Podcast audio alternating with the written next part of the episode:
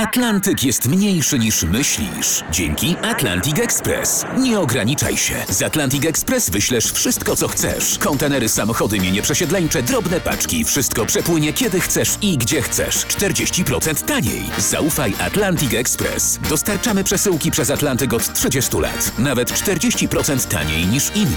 Dzwoń 1 800 775 73 63. Ekspresowo przez Atlantyk. Tylko z Atlantic Express.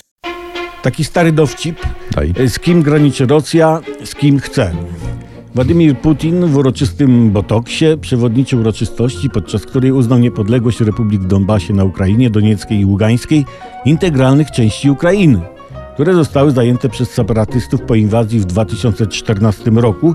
Zrobił to w przemówieniu, które uświadomiło pisarzom comic science fiction, jak mikry talent i wyobraźnię posiadają w porównaniu z autorami przemówienia Putina.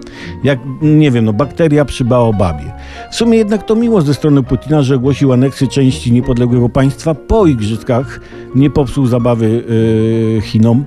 Co więcej, w trosce o dobrostan obywateli obu republik prezydent Rosji polecił siłą zbrojnym rozpoczęcie operacji zapewnienia pokoju na terenie Donbasu. Ewidentnie zdaniem Putina ludzie tam zasłużyli sobie, by żyć w pokoju. Oczywiście na z góry określonych przez Rosję warunkach. Cały świat jest zaniepokojony. Od przywódców płyną zdecydowane głosy potępienia. Niemcy też są w wysokim stopniu zaniepokojone, bo to może opóźnić budowę rurociągu Nord Stream 3. Rząd niemiecki oprócz tych pięciu tysięcy hełmów, które już wysłał, dziękujemy, U, e, Ukrainie planuje wysłać pokaźny transport kolorowych kredek, żeby sobie Ukraińcy pisali na chodniku antyrosyjskie hasła, bo Niemcom no nie wypada.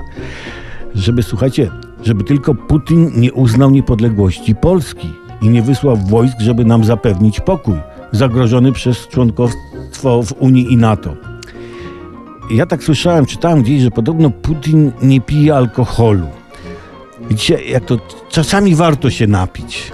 No, nie samym botoksem człowiek żyje, a przynajmniej powinien żyć.